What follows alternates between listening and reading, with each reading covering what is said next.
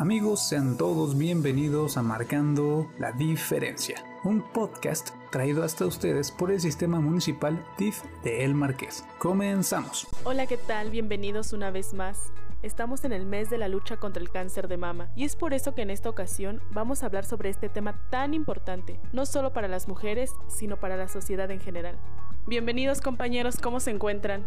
Gracias por la presentación, Mariana. Bien, bien, muchas gracias. Así que vamos a dar inicio a lo que es el cáncer de mama, algo muy importante en este mes de octubre. Así es, compañeros, y pues bueno, bienvenidos. El día de hoy vamos a tocar un tema de mucha importancia, como ya lo comentaron, así que quédense para escuchar toda la información que tenemos. El cáncer de mama es el crecimiento descontrolado de las células mamarias el cáncer es el resultado de mutaciones o cambios anómalos en los genes que regulan el crecimiento de las células y las mantienen sanas. Normalmente las células del cuerpo se renuevan mediante un proceso específico llamado crecimiento celular. Existen células nuevas y sanas que ocupan el lugar de las células viejas que mueren. Pero con el paso del tiempo, las mutaciones pueden activar ciertos genes y desactivar otros en una célula. Esto puede llegar a modificarse sus células, debido a que estas células se generan por un tumor, ya que sea benigno o maligno. El benigno no es peligroso para la salud. Por otra parte, el maligno es potencialmente peligroso. Los tumores benignos no son considerados cancerosos. Sus células tienen una apariencia casi normal, crecen lentamente y no invaden tejidos próximos ni se propagan hacia otras partes del cuerpo. Los tumores malignos son cancerosos. De no ser controladas, las células malignas pueden propagarse más allá del tumor original hacia otras partes del cuerpo. ¿Qué piensan de esto, compañeros? Es un tema bastante delicado para las mujeres. Ojo, que más adelante hablaremos que también se les da a hombres. Tema bastante delicado para las mujeres sin embargo, hay que hacer hincapié en que los hombres también deben de estar interesados en este tema, saber en qué momento actuar, tanto hombres como mujeres, eh, las mujeres cuando sienten algo diferente en su cuerpo y los hombres con el apoyo moral, ¿no? Que muchas eh, ocasiones es muy importante. Tienen toda la razón y así como lo comentas Mariana, si bien esto desgraciadamente afecta mucho más a mujeres que hombres, es un tema que nos concierne a todos porque dentro de la familia obviamente hay mujeres hay madres, hay hijas, hay hermanas. Y es un tema de salud que tenemos que cuidar y que tenemos que estar muy al pendiente. Es un suceso muy trágico, es un problema muy común y tenemos que estar muy pendientes y estar muy muy atentos. Así es Jair y por eso les voy a dar algunos datos para prevenir el cáncer de mama. 1. Llevar una alimentación balanceada y alta en fibra. 2. Disminuir el consumo de azúcares y grasas. 3. Practicar ejercicio al menos 30 minutos diario. 4. Mantener un peso adecuado. 5. Evitar el cigarro y el alcohol. 6. Realizar una autoexploración mamaria a partir de los 20 años. 7. Solicitar una mastografía a partir de los 34 en caso de antecedentes familiares. Y bueno, estas son algunas recomendaciones para prevenir el cáncer de mama. ¿Ustedes qué piensan al respecto? Muy interesante y muy importante que sepamos que llevar una vida sana, una vida equilibrada, no solo de, cuerpo, sino también de la mente, es muy importante para prevenir eh, todas estas enfermedades que pues muchas veces no terminan de la manera que quisiéramos. Y algo muy importante que mencionas, Mariana, eh, el hecho de que las mujeres aprendamos desde muy pequeñas a conocer nuestro cuerpo, a realizarnos la autoexploración para eh, saber en qué momento vemos o sentimos algo que está fuera de lo normal.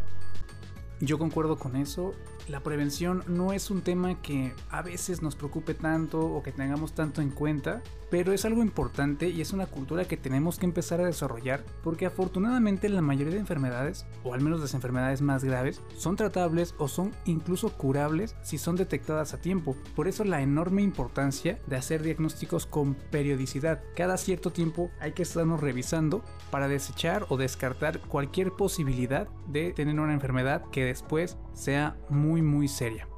Y el hecho de que desarrolles cáncer de mama no es ni tu culpa ni la de nadie. Sentirse culpable o, o, pensar que la enfermedad apareció debido a algo que hiciste o que hizo otra persona es contraproducente. Y ya que estamos mencionando esto, tú Mariana nos vas a hablar sobre la prevención del cáncer de mama. ¿Tienes unos datos ahí que nos vas a contar? Adelante. Muchas gracias Jair y pues bueno, ahora vamos con la detección temprana. Aquí el objetivo es detectar el cáncer antes de que cause síntomas. La mastografía de detección es para mujeres de 40 años en adelante y se recomienda una vez al año. El examen clínico para mujeres de 20 a 39 años.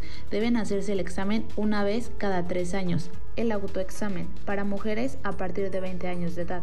Para mujeres de alto riesgo con antecedentes familiares es recomendable lo siguiente la mastografía de diagnóstico, que consiste en hacerse varias radiografías de los senos y también una muestra de tejido. La resonancia magnética se hace mediante el uso de ondas de radio o imanes y así se obtiene una imagen detallada. La biopsia muestra el tejido y permite determinar si hay cáncer de seno. Sumado a esta prevención que mencionas, Mariana, tenemos también factores de riesgo que son importantes porque pueden aumentar la probabilidad de desarrollar cáncer de mama por el estilo de vida. La radiación del tórax para niñas o adultas jóvenes que la recibieron como tratamiento contra otro cáncer, maternidad tardía, hablamos de mujeres que tuvieron hijos después de los 30 años, uso de anticonceptivos orales, el riesgo es ligeramente mayor para las mujeres que los usan, terapia hormonal después de la menopausia, consumo de alcohol, sobrepeso u obesidad y falta de actividad física. Son factores que tienen que tomar mucho en cuenta si ustedes tienen por ahí alguna condición que pueda estar dentro de estas que mencionamos, para que sepan que son factores de riesgo que tienen que atender y estar muy atentas. Y pues bueno, ahora ya sabemos que no solamente por tener antecedentes familiares de la enfermedad tenemos que realizarnos este tipo de exámenes. Y bueno, después de estos datos vamos a darle seguimiento a la opinión de un experto, el doctor Jorge Fernández de el DIF de El Marqués, que nos hablará acerca del diagnóstico. ¿Cuál es el procedimiento a seguir a partir de que a una mujer se le detecta esta enfermedad?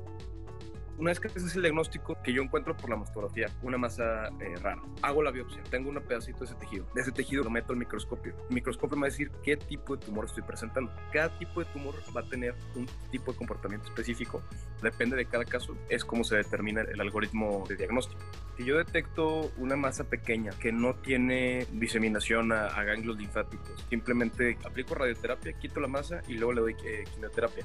Sin embargo, cuando ya tengo un tumor más grande que ya tiene afectación a ganglios linfáticos, se realiza lo que se llama mastectomía radical. Es por eso que es importantísimo hacer las mastografías de manera rutinaria, no esperar a que presenten síntomas, porque una vez que ya tuviste síntomas, es que ya este, está muy, este, muy, muy progresada y va a ser más complicado el, el abordaje.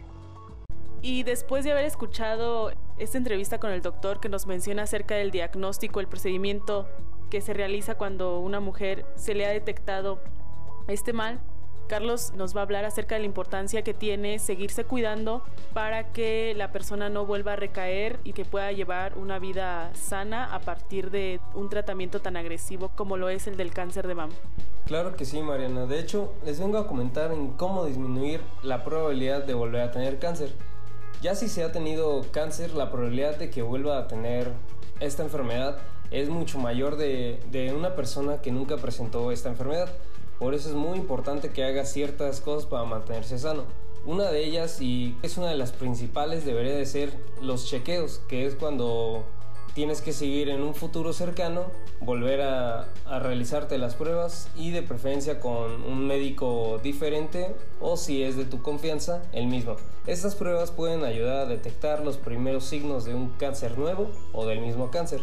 Tomar decisiones saludables, así como se comentaba hace poco, también les recomendamos cambiar su estilo de vida. Esto se, será vital después del cáncer de mama y esto es fundamental además de la actitud, pero el segundo cambio de estilo viene después de superar el cáncer. También experimentar un cambio de mente e incluso de cuerpo es fundamental para replantearte muchas metas y objetivos, aunque lo ideal es no pensar por lo que atravesaste.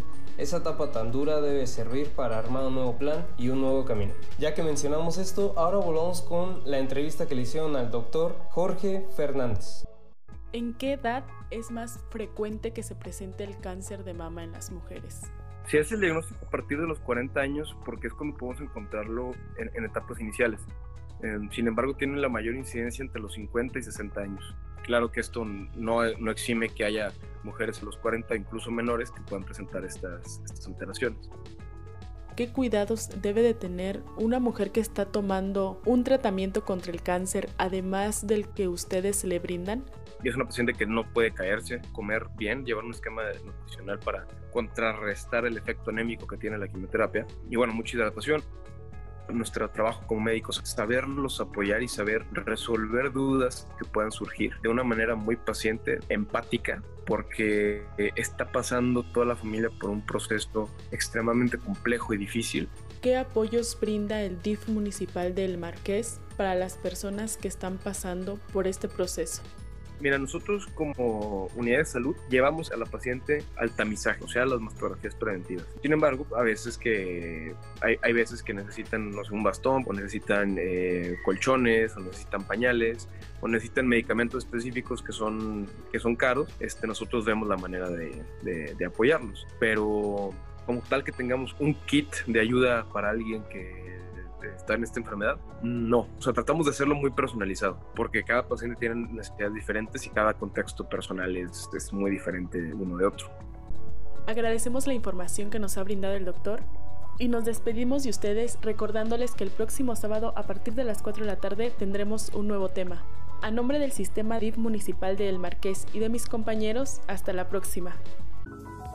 Esto es Marcando la Diferencia, un podcast traído hasta ustedes por el sistema municipal DIF de El Marqués.